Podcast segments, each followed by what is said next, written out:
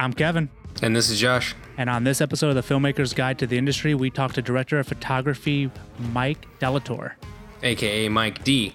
And this is, as you're probably going to hear and see, like our first pandemic episode.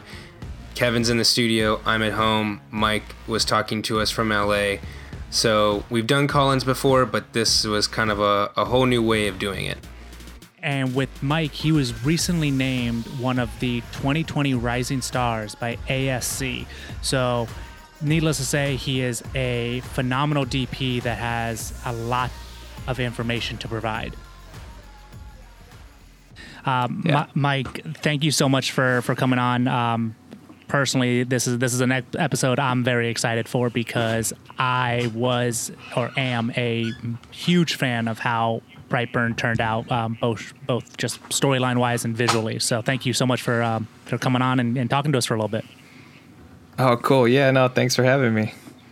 So, so I mean, right there, I just want to dive into just give us a little rundown on on your career trajectory. Like, how did you get to where you are now? What are some of the uh, projects that you've done? Sure, sure. Well, you know, I, I wanted to. I've, I found I've as a kid, I realized I wanted to uh, get into filmmaking. I was around 15 years old, and um, a friend of mine took me on a on a Justin Lin's uh, thesis feature, actually, which is called "Shopping for Fangs," um, and um, and I was about 15 years old and realized I really liked this is what that's what I wanted to do, and from there I would go and PA on as many uh, projects out here in Los Angeles, uh, uh whether it be uh, UCLA or USC or and some AFI projects, and started um, learning as much as I could. Um, I took a workshop um, after high school with a program called uh, Inner City Filmmakers, where we did a a workshop with Kodak, and um, Kodak took us through everything prep and everything is shooting. And so I uh, prepped at Panavision one day and I said, hey, you know, how do you get a job here? And they were like, um, yeah, just apply. Just go into shipping and ask for an application. And I did that. And uh, a couple months later, I, I got the job at Panavision shipping department. Um, and uh, worked my way through up until the prep floor. I was on the prep floor for um, a really long time, uh, about nine years, I want to say. And then I moved into the marketing department for another nine years. So I spent the total of about 18 years at Panavision. Um, wow. Yeah, the whole time I was actually um, shooting. Um, they're they're super supportive there, and as very much a family environment. Um, people like Phil Radin, who who has since passed away, um, but um, would like let me take camera packages out over the weekend. And um, like within my first year of being there, he was like, "Yeah, you want to take a camera package out? You know, we'll we'll put you on the insurance and blah blah blah, and as long as you don't break anything, we'll be fine." And um, and so and then I had all my buddies there from from work that also wanted to shoot, and so that we would all kind of just like sometimes we we'd crew on each other's projects, and or they would you know help me on mine and we'd meet people that wanted to do music videos. And you know we were shooting film. This is back in 2001 and um, because we were also good friends with a lot of the loaders um, you know they would they would have short ends. They they they a lot of productions wouldn't shoot anything under 250 feet. So they would they'd have boxes of of of film and uh, buddies would just would say, "Oh, here I got some film for you," and you know we'd go out and shoot a music video with like five thousand feet of film and camera, and the only real hard cost was uh, processing in telecine. Um, so that was really great. So that through through the time I was at Panavision, I was able to shoot. Um, I I met a lot of people. I met I met David Yarovesky, the director of Brightburn, through um, through another friend of mine who was going to shoot something for him, and then um, he couldn't do it, and so I just I, I jumped in and we shot it and became really good friends after that. Um, that was about 12 years ago. Um, we've, we've since shot I don't know how many dozens of music videos together. Um, and then we, we ended up doing our first feature together called The Hive, which was in 2014. I want to say 2000 late 2013. Um, and then I did a couple features throughout. uh, and again, through that whole time, Panavision was like super, super supportive in that they would let me take, you know, two, three months off sometimes to um, to shoot my projects and, and come back. And uh, and also while I was while I was at Panavision, um, I was able to because uh, because I was shooting a lot. Dan Sasaki, um, who's like their the lens guru there, who you know designs you know all these all these crazy lenses for for these big productions.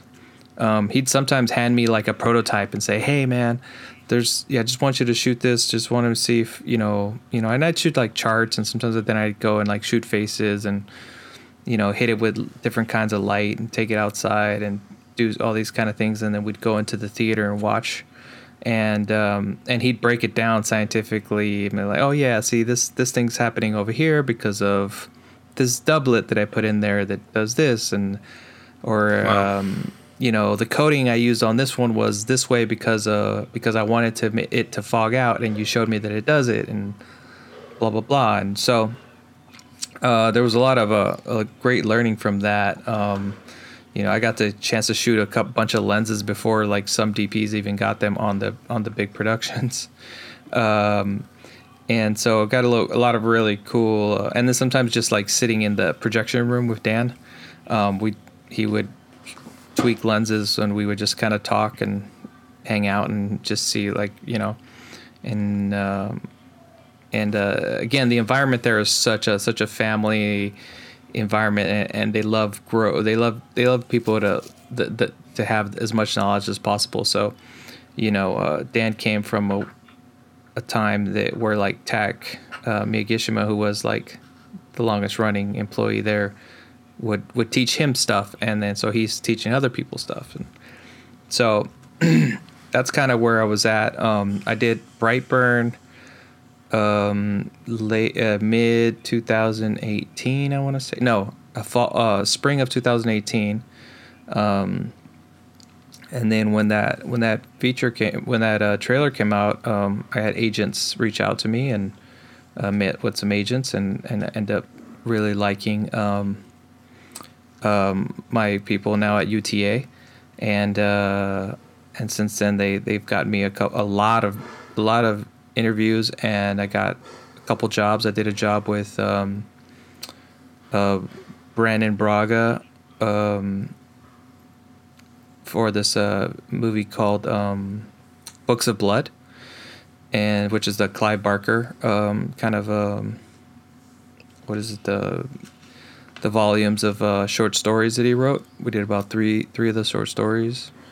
Um, and I decided from that point, I was like, all right, it's time to leave the nest. It's time for me to leave Panavision. And uh, after 18 years, I was like, all right, it's time to go. Um, and um, since then, I've been, you know, freelancing. Uh, I was in the middle of a project, um, which I can't really talk about, unfortunately, right now. I'll tell you guys maybe afterwards when we're not recording. But it's a really cool little project that we're about day 18 in day, day 18 of like 25 days. And uh and you know the whole covid-19 thing hit and and uh they put us into hiatus. And you know the hopes are that uh in maybe a month we'll be we'll be back in production. At what it at what it uh you know what we're going to need to do that's a good question. I don't know you know. I'm sure testing and and uh, a lot of protective equipment will probably be key. Um, but Right. that's kind of like everyone a, will be dressed on set like there's a big stunt gonna happen, face shields, Yeah. and, you know, all the time. everything. I mean, we're all gonna have masks for sure. Like that's not even a Yep. you know. Um, so that's kind of a quick rundown on the. Uh, Well, o- Uh, out of curiosity, I mean, with you yeah. being 18 out of 25 days into production, what do you Mhm. expect is going to be um, needed on a production side to, to, to ramp back up. I mean, on day 18, everybody's in, in a groove. You're you know what's Mm-hmm. going on. I mean, to start back up, um, filmmakers know it, it's not it's not easy. It's weird. It, it takes a day, takes two days, maybe even to kind of get your feet back under you. Um, and on top of that, there's a massive hiatus, so no one's been working. So there's Yeah. even more of a uh, you know uh, rust setting in, if you will. So what what do you see as the challenges to start back up? Yeah, that's a good question because uh, there's always the you know first day jitters kind of a deal, right? And then it takes a while to, for for people to get back into it. But from everyone that I've been talking to, um, you know, my gaffer, my first ACs and stuff, they they're all actually really starving, not starving to work, but you know they're like everyone else is stuck at home and and and and and just. Um, looking for something to do so they can't wait to get back to work so i almost feel like there's going to be like a lot more um a lot more energy than a than a Right. basic production where like people are just like all right let's go do this you know um because you know a lot of people like a lot of a lot of people that came on my project had just come off of something and they were going to go right into something else. Um so you know there's a certain amount of burnout right?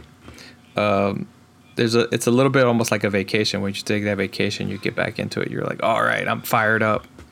Um so i feel like there's a bit be a sense of that there's definitely gonna be a sense of that for me of like oh my god i'm gonna be really excited to get back into this as it always is when i restart a or when i start a new a project.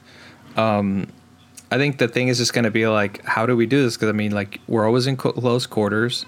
You're you know you have uh, people next to each other constantly. I mean i the director and i are like connected at the hip all the time. And um i think uh, communication is probably going to be the hardest thing right? Because everyone's going to have to be wearing masks. So it's like all right so how how are we going to be communicating through n95 masks or through whatever um, we're made to wear by the by the by the unions or the produ- producers um and and then it's like all right you touch this. Do we have to clean this now? I don't know. Um, right.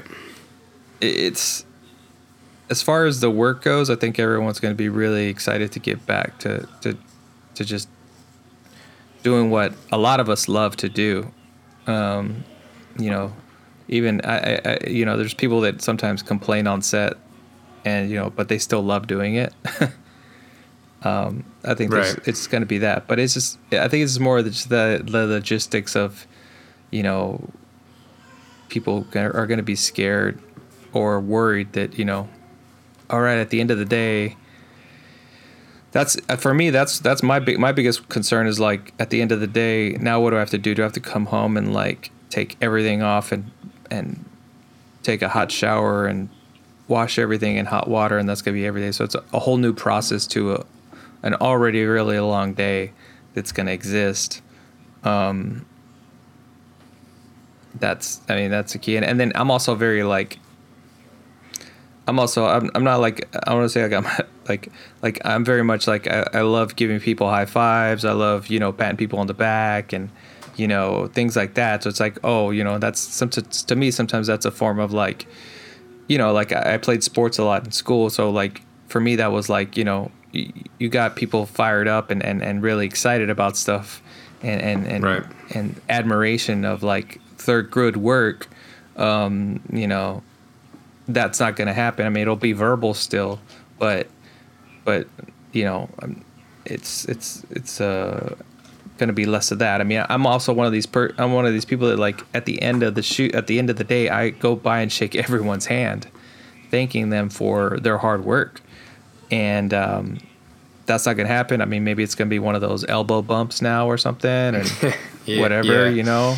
Or or just a a verbal thank you to the to everyone's face but i like to do that individually for everyone because you know um, they're all there working really hard um, and sometimes you know you ask you as a dp you ask for some demanding things from them and and they deliver constantly um, and it's it's nice for them to feel like, you know, they're uh, they're they're that they're delivering, and and uh, that's what I used to do, and I have to figure a new way of being really uh, grateful to these people for what they do. For sure. Uh, what have you guys been doing during the shutdown? I mean, have you been, you know, taking extra looks at what you've already shot? You know, reevalu- reevaluating kind of what's there. You know, mm-hmm. have you been talking about your game plan? What what what have you been doing to kind of just stay in, you know, operation mode as best you can during the shutdown? Sure. Yeah. So what we've been doing is um, we uh, I've been watching dailies.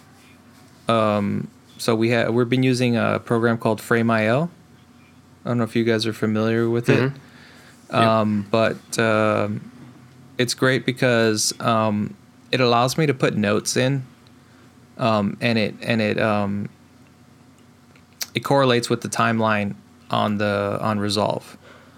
So there, the, the the thing about it though is that, that you everyone has to be on Resolve. Like the editors resolve, colorists is on resolve. Um, I don't know about sound, but I imagine they're they're gonna have to be on on whatever fair, Fairlight or whatever it's called. But the editor is on resolve, so what's happening is I can put notes in there and say, "Hey, this scene is or this guy's a little dark here. Don't worry about it. I can I can bring him up." Or like, uh, "This window's blown out. You know, I'm gonna bring it down." And so the editor can kind of see notes and say like, oh, okay, well, Mike says this will be fine or, or whatever. But then also the colorist can actually go in and actually make the changes. And they and because they're all live, it reflects onto the edit. So right. if uh, if for some reason there was a bump in the iris or like the sun came out halfway through, the uh, the, the our, our colorist can do a dynamic um, correction that will will already be done to the edit, and so it actually will will speed up our work eventually at the end. Um, so there's a lot, a lot of that, and what it's helping me do is I'm taking notes about like what worked and what didn't. You know, um, oh these close-ups work really good on this person, or you know, um, whenever we shot uh, these people, they for instance, we're, we're, we're shooting a band and it's six people and it's like it's coverage nightmare, right? It's like, oh, what side of the line are you on? Well, it's like, well, who's talking to who right now? And it's just it's just one of those like, you have to do like an overhead constantly, um, and then and then hope that like and then while you're doing it, go okay, well, we also need this line or whatever or, and um and uh, I've seen a couple cuts and uh, like segment uh, segments of the of uh, scenes, and I'm like, all right, we crossed the line here, but it doesn't matter, you know. So it's like, all right, mm. so like, I can I, I can get notes about like that kind of stuff. It's like when we're doing these big scenes with the band, is like, do we have to be on the line, you know, every time? Um, you know, some people are some directors are sticklers about it, and others aren't.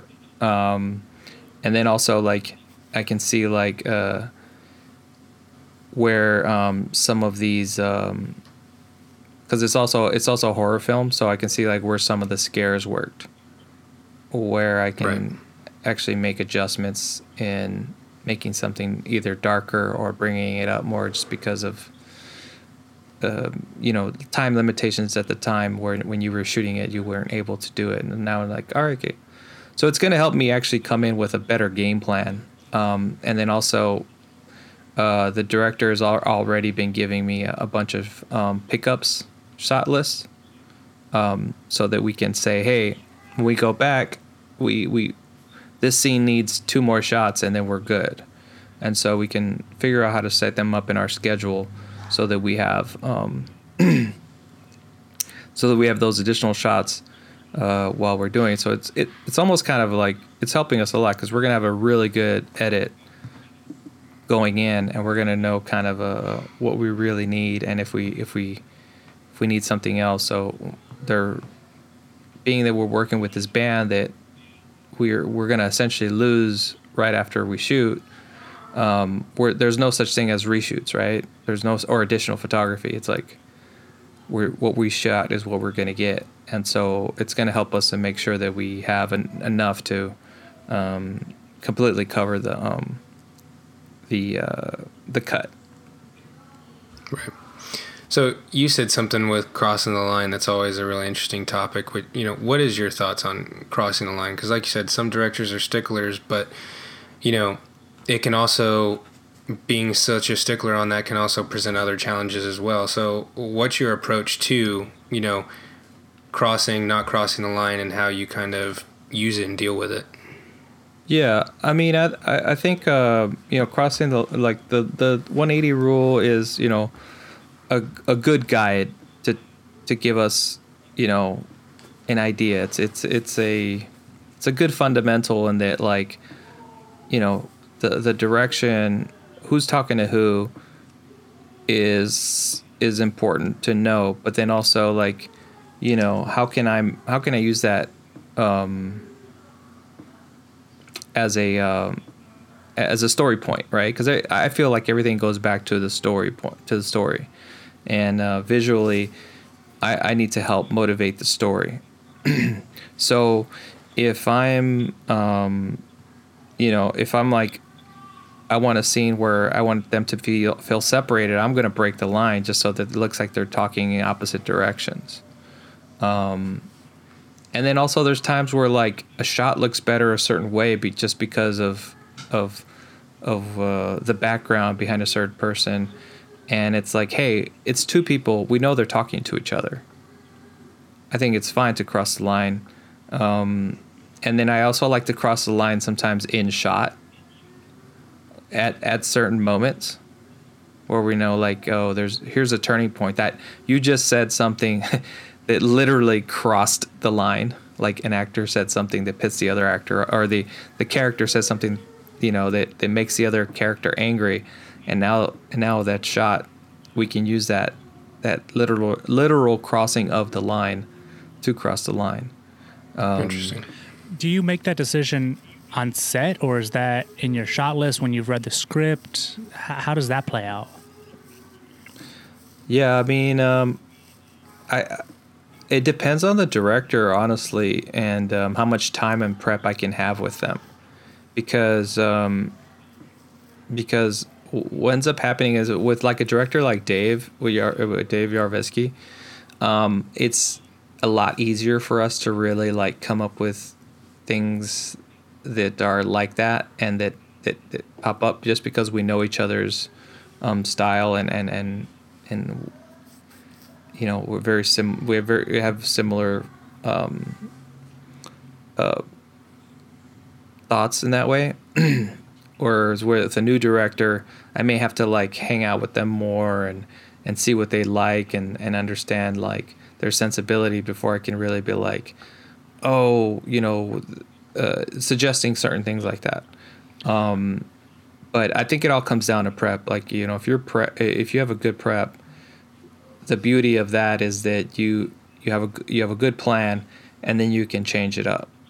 Um, you know, going back to sports in a way, like you know, you have your you have your your plan of how you want your plays to go through, but like if if if you if you find that that those aren't working, and you see, oh, they're not working because these defenses, these defensive people are coming in at a certain point, then we have to adjust, and that's and that's that's the beauty of the filmmaking, right? Is we can adjust and say like, oh, well, you know what, this actor is doing a better job of of this scene than we thought they were going to do, so we don't need to cover it that much. We can cover it with one angle, or with one shot that just pushes in really slow on them, or um, you know, uh, but then but but at least like the planning is key, right? Because because you have to have all the parts there, especially on lower budget stuff. Uh, if you don't understand what you're going to shoot before you go into it, you're you're asking for like a lot of um, a lot of downtime or a lot of time where you we we run out of time to shoot something because you're you're like trying to figure it out where at least if you have a, a nice base, you can you can mold from there. You know, a nice foundation will help you uh, make adjustments and say, oh, this is this is great. We can just we can change this here, change this there. Um, you know, sometimes you you don't until you do the blocking, you don't see um, you don't see how good an actor really does at a certain thing, right? And you go and you get inspired by that. Like an actor, even on even on rehearsal, sometimes an actor will give you like a taste of like what they're gonna give you, and you go, oh damn, all right, cool. Like I know I don't, you know, I know I can. Yeah. I, I, you get an idea from from what they're doing. You know, they might turn a certain way, and you go, oh wow, you know, I can, I can come across this and then push in, and and we're you know, we're gonna get it. We're gonna almost dance with each other. You can coordinate with each other in a way. You know.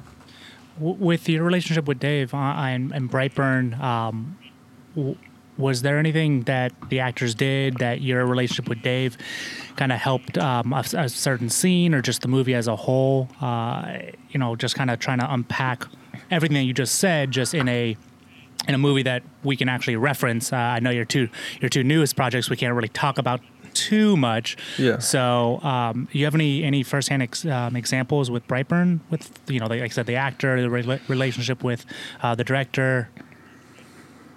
Well, yeah, that one's kind of. I mean, the the the the the the crazy thing, or the the very um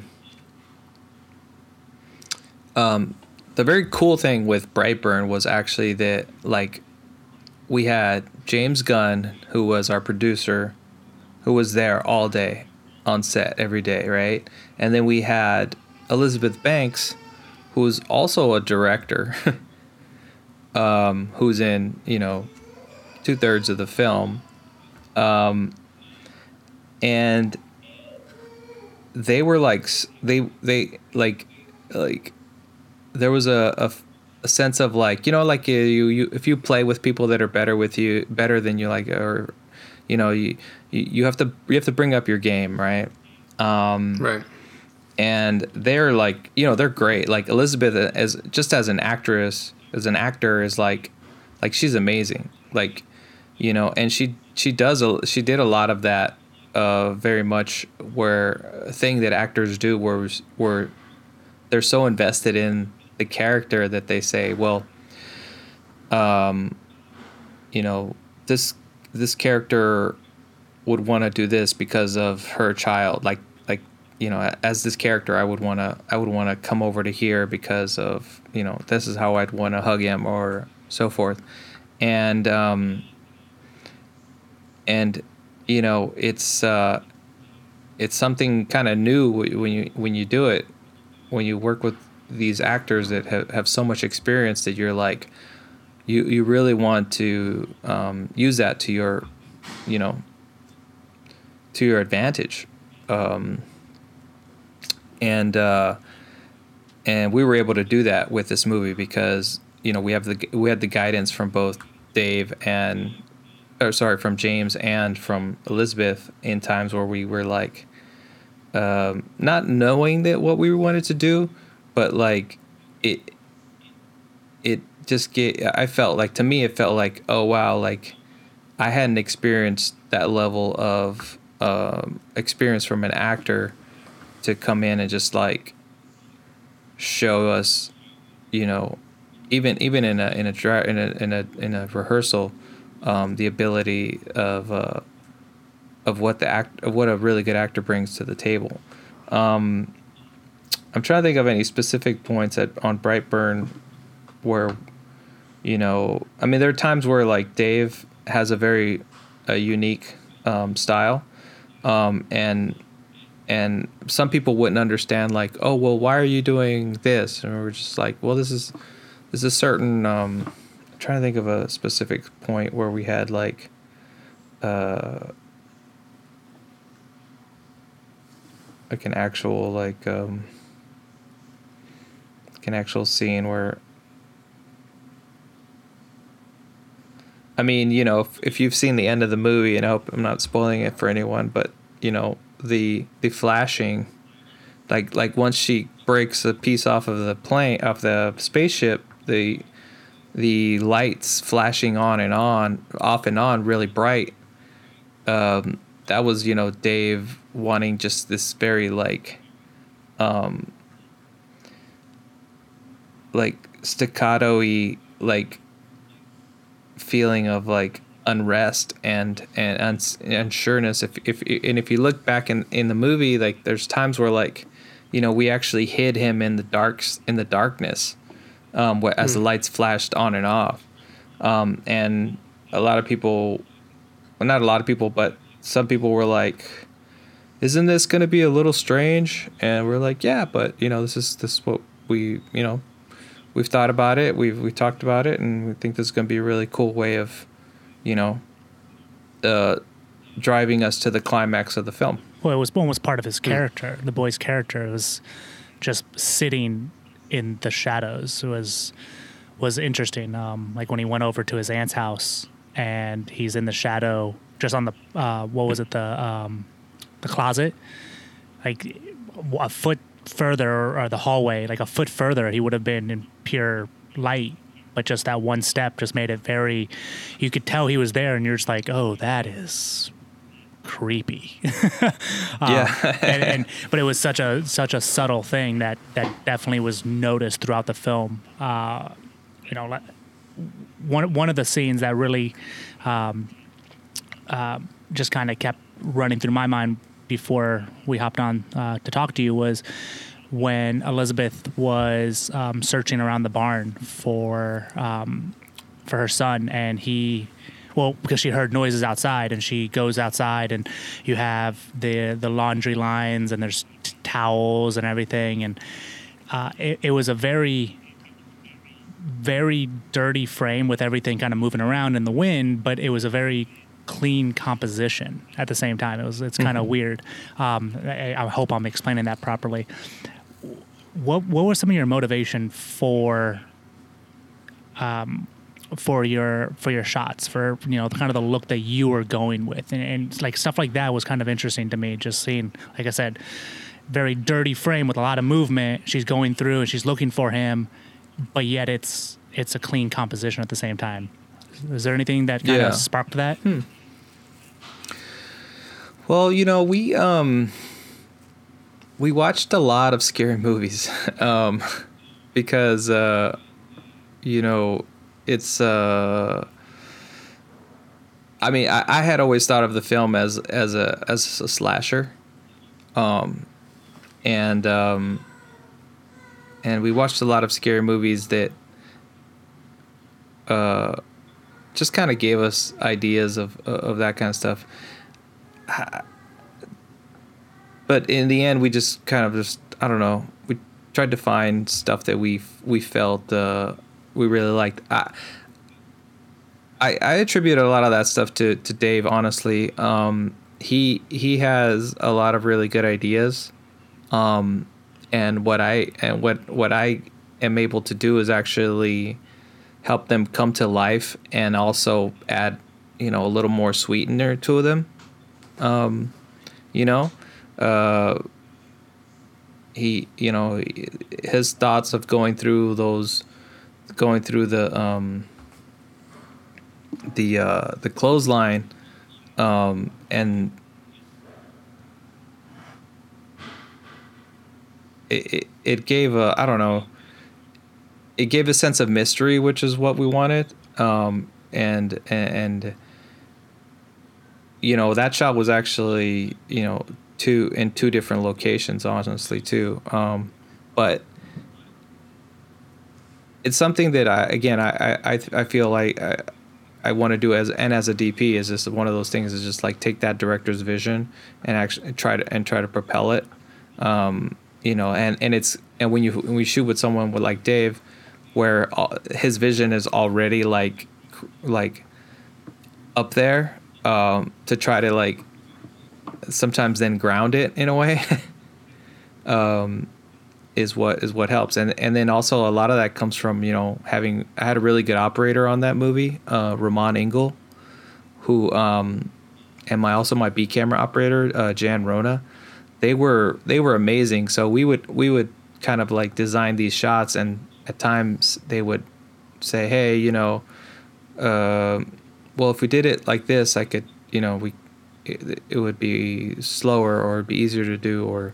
Um, but they they gave us a lot of another again um, insight into making as many good compositions and and driving the story through through those compositions as possible. So a lot of that comes from from from that support. So we were really supported heavily that way, you know. Gotcha. If I know we're kind of talking about Brightburn, but if I could just go back for a minute and talk about your time at Panavision again. Um, mm-hmm. I know you kind of said that, you know, yeah, you got the cameras on the weekend and you learned a, a lot about lenses, but what else could could you say that you took away from your time while there? And you know, for someone that wants to break into the business, would you recommend doing something similar to that for them? You know, to try and go and cut their teeth, learn about the gear, learn about the things. You know, especially if they want to get in camera or a lighting department or something.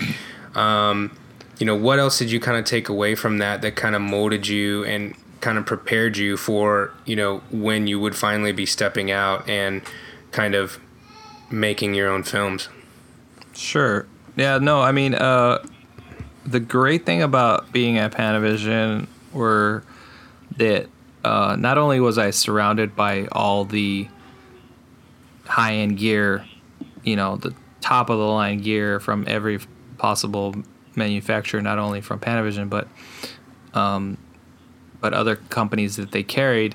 So it gave me a lot of um, like I'm a I'm a very technical person. Like I, I build a lot of stuff. I, you know, right now I'm 3D printing things. You know, um, right. I have I have a couple 3D printers and so forth and stuff like that. And so I like to build things. I like to I like the technical aspect of a lot of that stuff. And um, it it did teach me like how to how to everything worked, how to assemble, you know, a camera package, um, all, all, that stuff um, that uh, that is good to know uh, as far as the craft, um, how certain lenses respond to certain, you know, uh, camera systems, things like that, um, and then and then I can take that technical knowledge and then apply it to the storytelling part of it, right? Um, so right.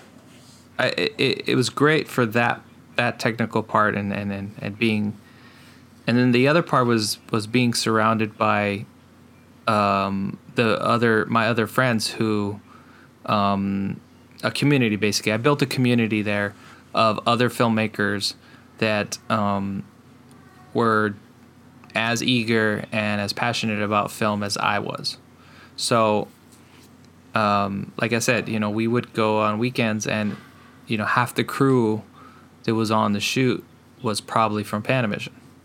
Um, and having having a community of people that where you knew you could you could work with and that you had a similar um, style or similar I think work ethic is a big deal to me because I work I work my butt off, you know, and um, I like to know that like if someone's gonna come help, they're gonna work their butt off too. And then when I go on their project, I'm gonna I'm gonna work my butt off on their project. Um, right. And I think that's really important because in the end, uh, I was talking to a friend of mine who was like, you know, uh, he's got a he, he had a big feature come out and and he thought it was going to be like a a lot of was going to happen, and and and not much did as far as you know uh, moving on in, in in the industry, and you know and and he was like, "Oh, it's, dude, it's only about it's all about your you know, all about who you know and your contacts." I'm like, "Yeah, that's that's in a way that is, you know." Um, uh, if you look at a lot of filmmakers that um, have certain teams, uh, you know, Darren Aronofsky and and Matthew Matty Libatique and people like that that, that work together really well.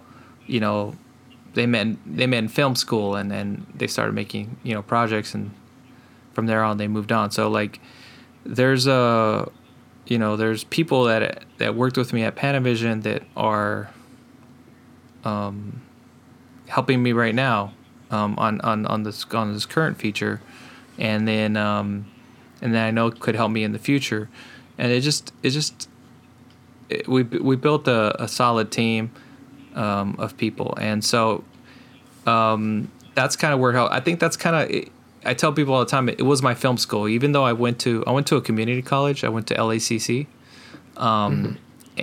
and although it's a pretty good uh, program for for being that it's a community college, um, they still don't have a lot of gear. Um, you know, they suffer the the the the the thing of being a community college and the fact that you know they don't uh, they don't get a lot of big sponsors and equipment that's going to be given to them, like like some of the bigger schools. Um, but but what the big thing you get out of film school, I think, is is is is the connections with the other filmmakers that you're going to make films with. Um, you know, and that's kind of what I've been doing um, with with all these people that I've met through Panavision, through working on projects with people that I met at Panavision. Um, you know, people would come to prep and they would they're like, "Oh, we're shooting a little feature or we're shooting a a short film um, next week. You want to come out and help?"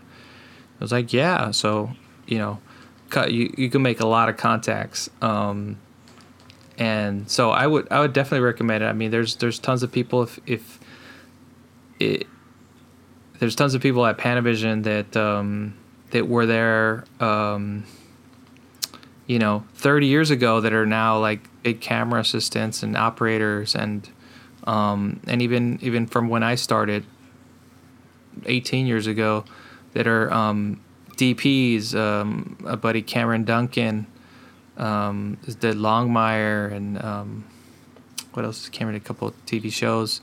Um, and Dominic Bartoloni and these guys, and they're just, you know, they're they're shooting and um, uh, so and it's it's it's literally our like little film school. So, um, getting into a any rental house doesn't have to be Panavision. Could be there's tons of like nice little boutique ones that are out there too.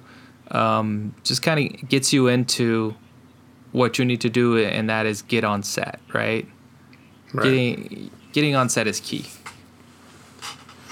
Yeah, I mean, so. I think the takeaway there is that you know you don't have to go to film school, or you know maybe if you can't afford it or it's just not for you and you don't like school but you want to be in the film industry and you want to learn there's multiple paths to getting where you want to go and you don't have to do the one path just because someone else has done it you know um, I honestly think you know like sometimes there's not enough of like because I I started that way. Like I went to a grip house and started just doing small jobs for them and would show up every now and then and do stuff.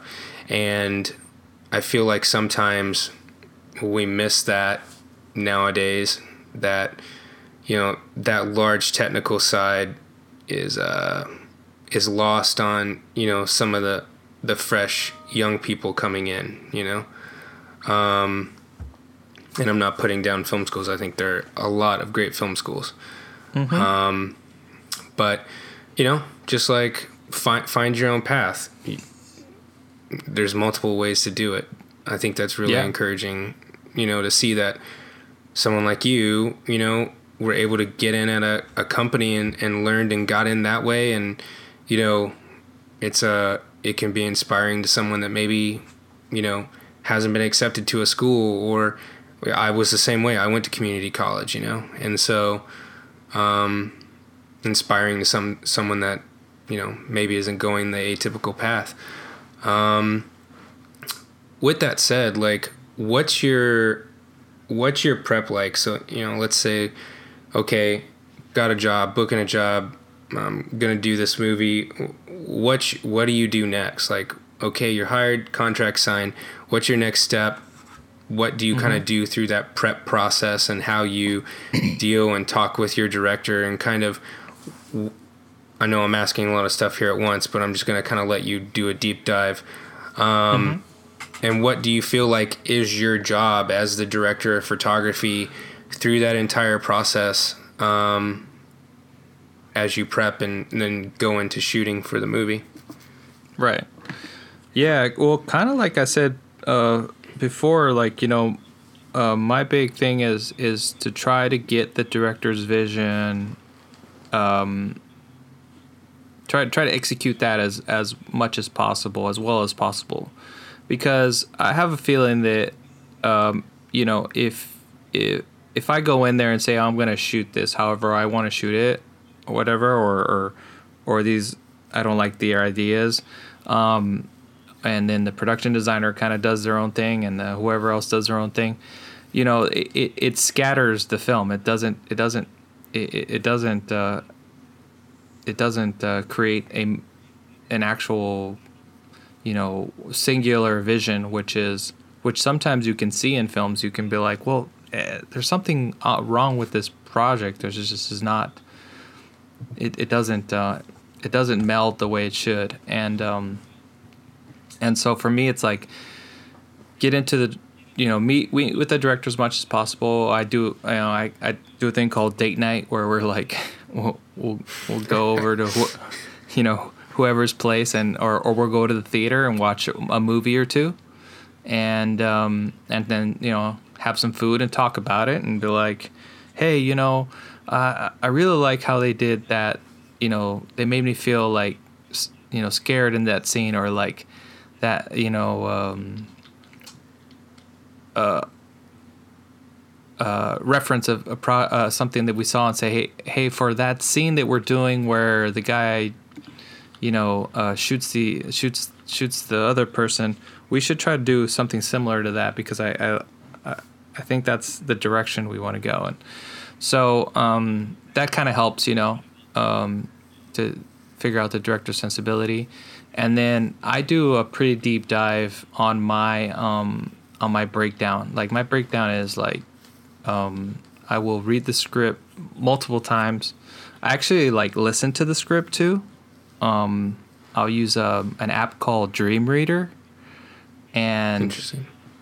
And uh, I will listen and read at the same time. And part of it's because I'm I'm pretty hev- I'm pretty dyslexic, and so um, I have a hard time reading a script. Like if I re- had to read a script um, sitting down, it would take me like on paper.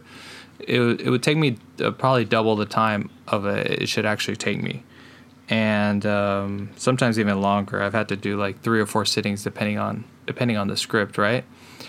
Um, but for some reason, if I'm if it's playing, if I'm listening to it and reading it at the same time, I can blast through it really fast.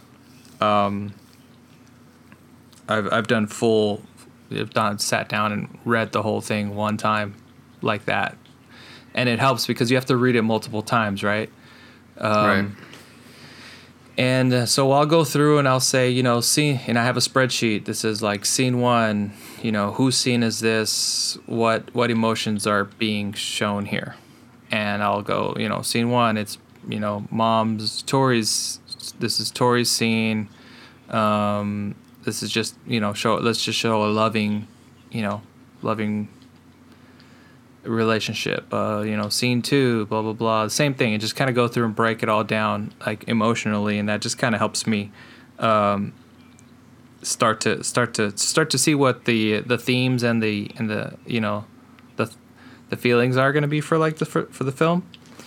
Um, and then I'll go and I'll and I'll meet with a director and we'll do a um, a shot list and same thing. I just have this pretty extensive spreadsheet that says like, you know, shot one. Uh, what do you know?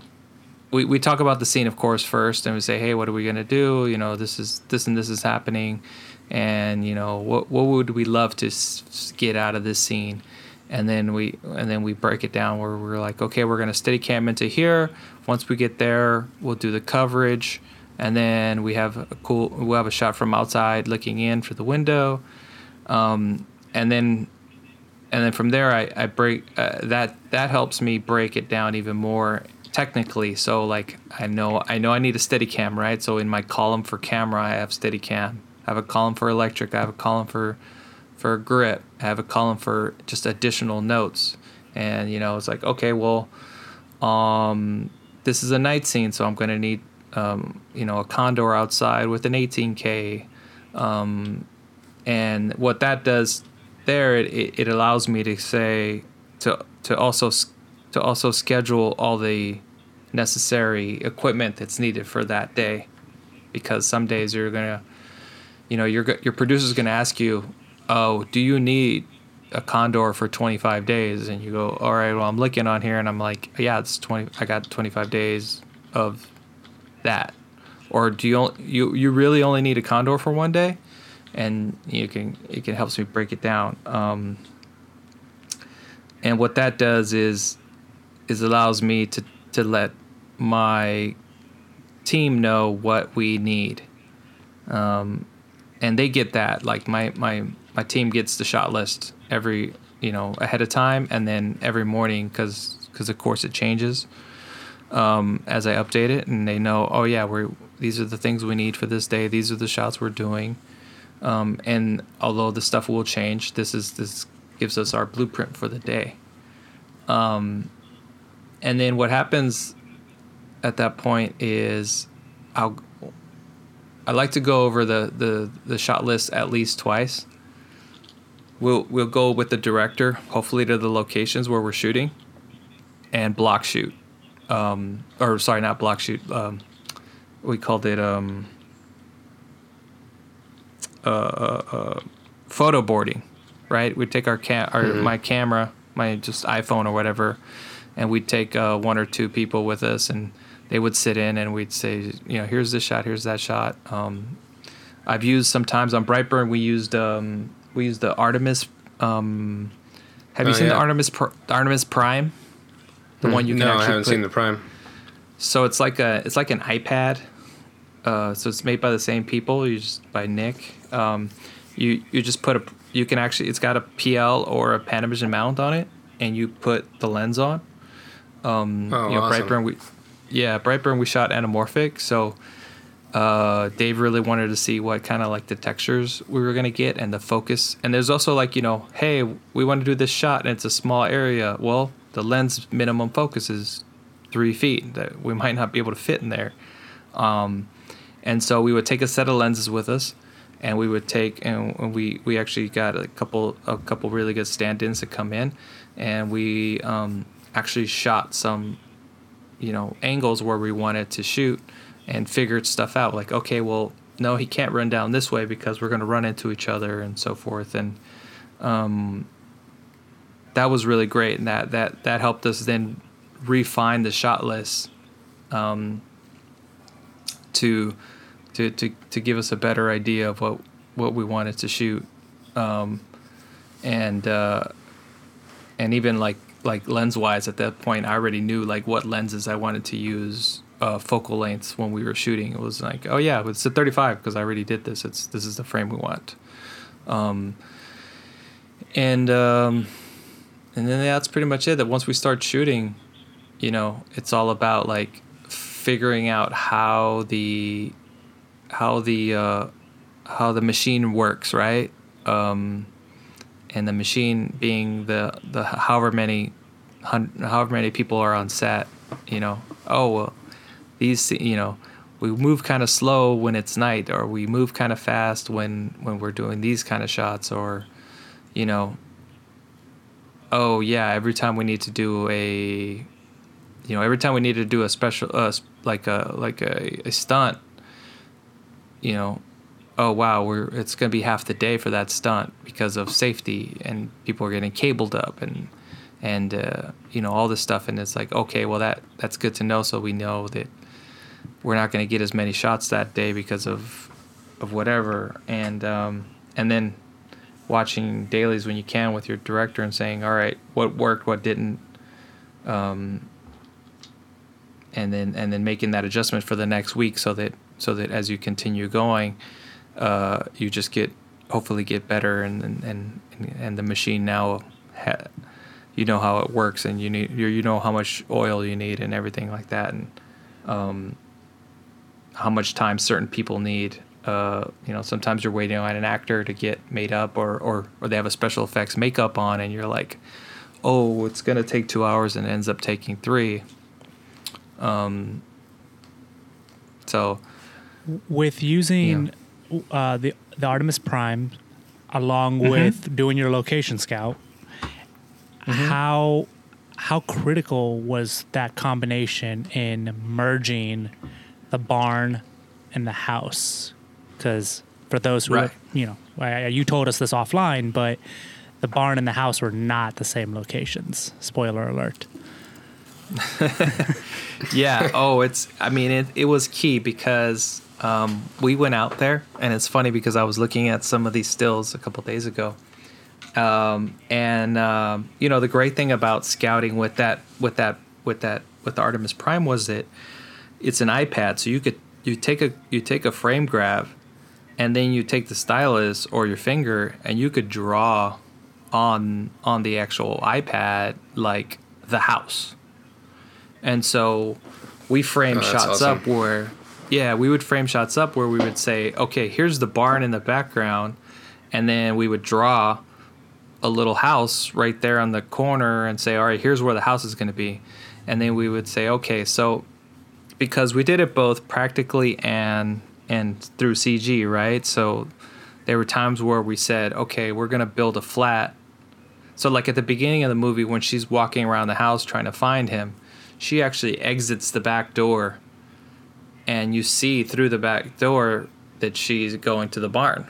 Well, that was just a flat that we put up and and we when we when we when we scouted that we were able to say all right that's going to be a 35 millimeter here um, we're going to build we're going to have to build a platform like the house is raised because the house would be raised and then um, this is how much of walls we need uh, and uh, and, and it helped us just kind of like figure that out, right? Um, and also know like, okay, when we look back this direction, a certain direction, how much did how much of of a visual effects house did we need? Oh, we only need a corner of the house, um, or no, we see the whole house. Um, and so it it was really critical because you know um, there was. Uh,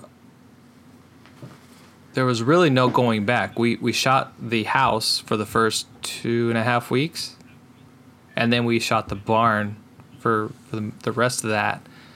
So there was never any going back to the house and saying, "Oh, we forgot this shot to look outside" or so forth. And um, Why did they have to it be was really- different it's really cool. locations? Sorry, I didn't mean to cut you off there, but why, why were they that's a different? great question. You know, Uh, because you know we we fell we fell in love with the house, um, and then we fell in love with the barn, and they were in two separate locations. And so yeah, what you know you know you go you go scouting, and um, you know on a on a on a bigger picture, uh, they probably would have built the house where the barn was, or or vice versa, built the built the barn on the property of where the where the house was, but um, we found we you know we scouted that house and it was beautiful, and we um, and it gave us a lot of cool a cool um,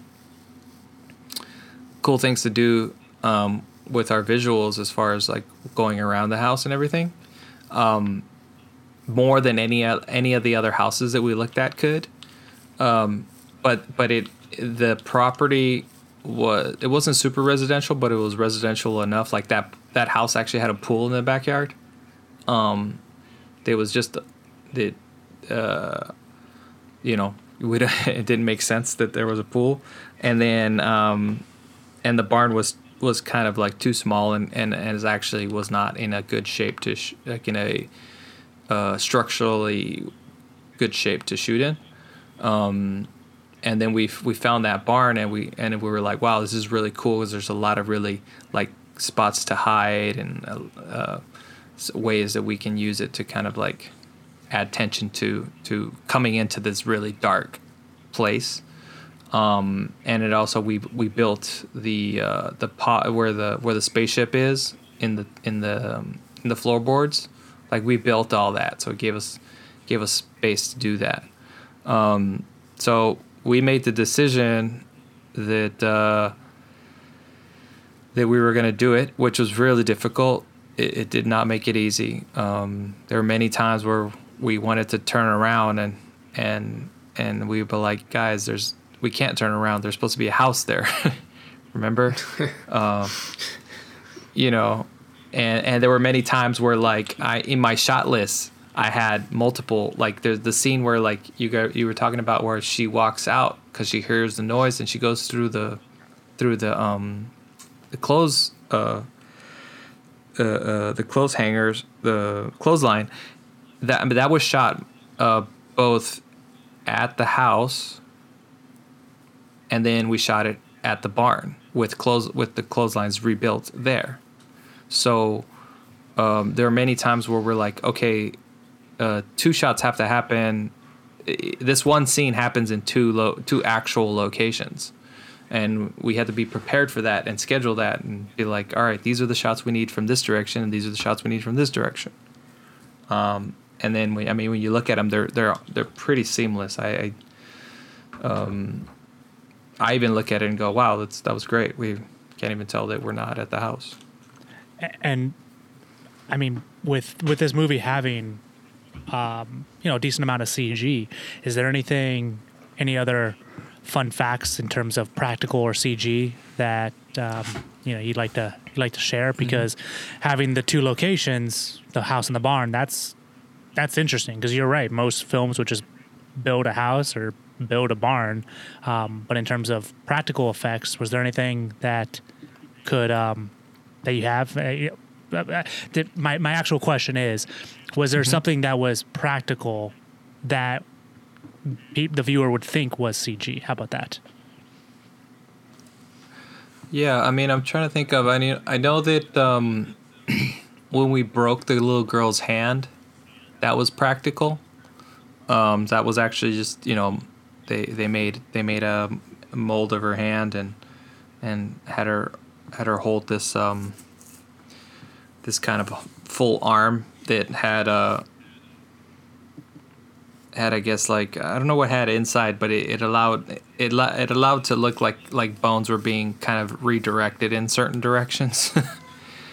um, and then um, trying to think of well, you know, like the the you know we dropped. Of course, we dropped the truck with the uncle on it, um, for real, which was which was kind of fun to like, you know, lift a a Bronco up in the air like twenty feet in the air and drop it. Um, that was that was part. I mean, that was that was part like special effects and CG special effects makeup and CG. So his jaw falling off was like they had like an actual hinged jaw on him and then but under him under his on his real face he had like a green so so you had um, a physical part that actually like hinged off and then behind that was green so so then the our visual effects um, company which which was Trixter, who did an amazing job um, went in and added like the the rest of the guy's throat and grossness Um, How important is that relationship between you and like the VFX supervisor? Oh, I mean, imagine key. on a film like this where there's so much of it, you know. Yeah, it's key. I mean, uh, uh, we were really lucky to have the production supervisor, the the sorry, the po- uh, VFX supervisor and the VFX producer there at, uh, at prep really early. Um, nice. And they um, you know, they would sh- they would uh, you know, like anything, you have a budget, right? And um, sometimes you would say, hey, you know, I, I, I we there's a certain shot we want to do, and they would say, oh, you don't have you uh, that that might be a past what we can do budget wise, right? Um, and then times there were were something that you th- that I felt was going to be difficult was really easy, like like a lot of the times at night when you saw the house or so when you saw the barn and the house you know, you saw four condors lighting the barn in the actual shot, and they just painted them out for me, and I was like, "Hey, can Yeah, I put?" nice. They were just like, "Oh yeah, we'll just paint them out. Don't worry about it." I was like, "You sure?" He goes, "Yeah, just make sure they don't cross over here and over here, and we'll be fine." And and so um, it was really awesome because it almost it was almost like a um, a saving grace a lot of times where like I I I, I could go to them and be like, "Oh, I, I got to look out this window, but it's not the right window." Can and they would they would give me options and and also give me like you know they if you look at Trixter, um, you know what they've done. Uh, you know Spider Mans and Guardians of Galaxies and all this stuff like that, and you're just like, oh man, like they have so they had so much um, experience that I just was like benefiting from. Excuse me, benefiting from them, you know, giving me advice and being like, no, no, um, you should use blue screen because of this, or, you know, um, be careful with these highlights over here because they're gonna make, you know, it's gonna make it difficult to pull this key and where I would just kind of like, um, you know, unknowingly shoot something and then hope for them to clean it up. I actually can like, and then it, it turns out better for it. Actually, ends it turns out better because a a really good VFX shot is a you know one that you don't notice, right? And um, and it just makes you it makes your film look better, and. Uh, and they were really key. Um, on my last film, um, you know, we had um, we had one of the VFX supervisors from from the Jungle Book, and um, he was great. I mean, Mike, this guy Michael Kennedy, and so we we were doing a lot of really cool stuff, and and we were constantly just like talking about like how how we could fix stuff, what uh, you know what he's seen other other filmmakers do to to do certain to to achieve a certain effect without it feeling so much like a visual effect. Um, So it just it's just another another person to make your photography look much better.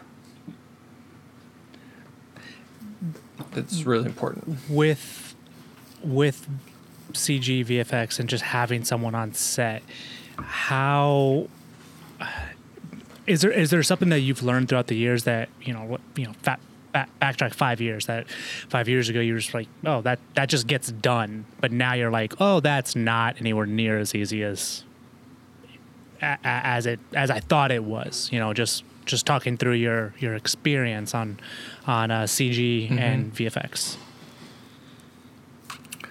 Yeah, I mean, um, the, the here's the thing is, uh, with Brightburn, I was so lucky, and on the on the last movie I did, Books of Blood, I was really lucky to have good VFX companies that that are like on the top of their game. That really make they make it look easy, you know. Um, I I I don't. Well, uh, how about the, how we- about this? You you know, you uh-huh. mentioned the blue. The, the example they said was, well, the example you said was blue screen was going to be easier Uh-huh. in some situations. Um, Yeah. wh- why? I mean, everybody always hears of green screen, but why in that situation? Why was blue screen better? Um, it was better because actually it was the green was reflecting light back on the actor, and not only was it okay, you could say, oh, it's green spill. You can just uh, they have a green what's it called like the um, like a spill suppressor, right? Where they can actually you know suppress some of that spill, but it's still light. Okay, so like I had this, I had this. It, it was for the actually the eyeball shot, I believe. Can't remember now. So basically, uh, the the the way it was lit, I had a lot of really nice contrast, right? But because then I had to bring in a green uh, uh, uh, a green screen behind her, it bounced light back to her and kind of it was acted as a bounce card and because you know green it was green it was it was much lighter tone and more more reflective well the blue kind of worked almost as like a darker absorbent material and it didn't it didn't affect the contrast on the person's face as much as the green did. Gotcha. It almost had like a little bit of a built-in negative.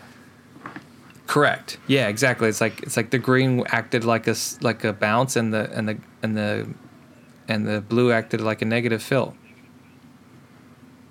Interesting. Yeah. So, I think last question for me would be I would like to kind of talk a little bit about color correction and, you know, the post process. Um, are you there when the color grade and the correction and all that starts? Um, or do you kind of let the colorist do a pass and then you come in? How does that process work for you? Um, and do you, you know, where do you kind of see that going in the future? Sure. Um, yeah. No, I'm I'm there. Well, my colorist um, will do first like a um, like a level pass, right? So just just make sure that you know all the shots are kind of within the same level uh, of um, exposure or contrast, right? Um, and I don't need to be there for that. I don't need to be like you know, he knows. It's like oh, that's a little bit darker. That's a little bit a little bit cooler. That's you know, right? Uh, this shot was shot th- uh, four weeks later, so yeah, it definitely is gonna look a little bit different. Whatever, or the skin tone's just a little, and just let them let them take care of that. Um, and then I I'll come in and actually then start going like, you know, shot for shot, being like, okay, this is, you know, hey, uh, this window, I'd like to bring that down a little. Um, and sometimes we would, we actually, f- sorry, first of all, we would, once once you have your base, you then you go in like adjusting the actual look, right? Um, You know, you hope to have a kind of an idea of how how you want it to look, and say like, you know what, um, I was hoping to make everything just a little more contrast here. I want the blacks to sit a little lower, and and you do like you find a scene that kind of represents that and take a couple shots and adjust them um, and then you know say all right you know I, I like i like the way this is going. Let's let's let's say this look here is is what is going to be our base uh, uh, for the film. Um, and for brightburn we had a couple bases in that um, as brandon transitions into being you know the the the killer that he is or the killer that he was meant to be um, colors start to get more saturated or bluer or the um, or redder depending on on what world we are working on. So uh, we'll go in and actually like say all right this is this is this is brandon's family earth world. And then this is this is now we're starting to get into the horror world and and so we have those kind of those those are the looks we've set. And then we'll go through and start applying that look to each each scene reel by reel. And as we go through we'll say hey you know what? Um, her skin tone looks a little weird fix that so forth. Um, this guy went uh, can you give me more of the sky? Can you can we uh, when i shot this i didn't have time to bring this up. Can you bring that up? Um, and, and and a lot of times you know i, I use a colorist uh, Mitch Paulson, who's who's uh, great colors. He, he colors. He did Deacon's. Uh, he did um. Uh, uh, uh, Blade Runner. Uh, Oh, geez. twenty forty nine, and he did a bunch of like amazing stuff. He's a great dude, and so he has a great. And uh, again, just like another feather in my cap to like make me look better. it's like, just like have have like you know, an amazing colorist who has a really good uh, eye for for for for making things look great, and but then also he he's very he he he's really good at like suggesting things without feeling like and understanding the that they are for the film and make it look better. And it's like oh yeah this you know you know sometimes we, we we went a little dark and sometimes he would be like yeah i like it. It's dark. It's great. You know all right good. It was an um, assurement that like we were heading in the right direction. If you know if he liked it that means it's like oh yeah it's it's cool. Then we're we're heading in the right right right direction. Um, you know, as far as in the future, I'd love to continue to do it that way, and that and that there is a certain amount that's done before I get in there that doesn't need to be, you know, that doesn't need um, my input as far as the, the, the basic getting it to a certain level and then and then really tweaking and then you know sometimes there's uh, there's going to be projects I imagine that are going to require a little more uh, you know uh, sweetening if you want to call it that. And other times you know um, they may be I may there, there may be less of that. Um, I, I mean I'm really liking this this kind of thing that we're doing with the the frame.io stuff and that like I'm kind of ahead of time giving him giving the colorist um, notes saying you know uh, heads ups on on things that kind of like uh, were hard to do or hard to figure or, or like or or adjustments that I need to be made you know while the sun was going in out of clouds and just be made ahead of time before before I even um, get in there and and uh, you know spend. I, although I like spending you know two weeks at eFilm, it's it's kind of uh, nice to go in there and, and not have to worry about some some little little things that kind of uh, can can eat up a lot of time. You know.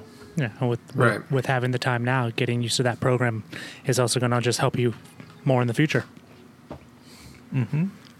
Yeah, and also remotely. I mean, there's, you know, like uh, I think I want to say, uh, I want to say uh, Mitch did Rogue One, but I think he he was telling me.